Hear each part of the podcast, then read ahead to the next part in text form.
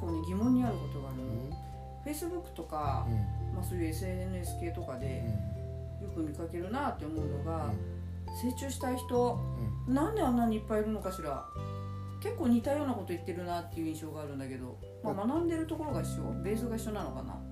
うん今の自分を変わりたい変えたい、ああ変わりたい願望が。うん、あるんじゃない？そっかそっか。やぱり自分を認めてないとか。ああそっか。根本はそれがね、うあるのかもしれないね。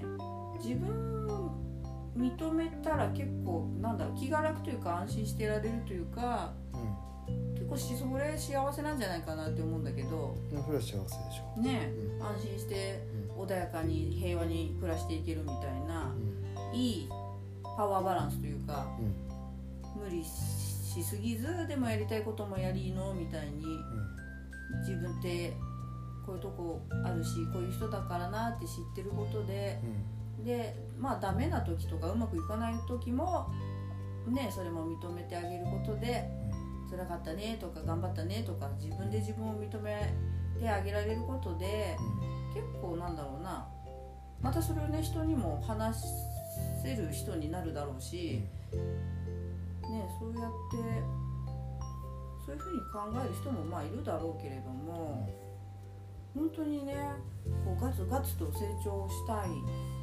そのためにはこんなことしてますみたいな人がうん。うんね最近多いよね、多い。成長したいのか。まあ違うだから認めたい？認めたい。自分のことをもっと知りたいとか。そ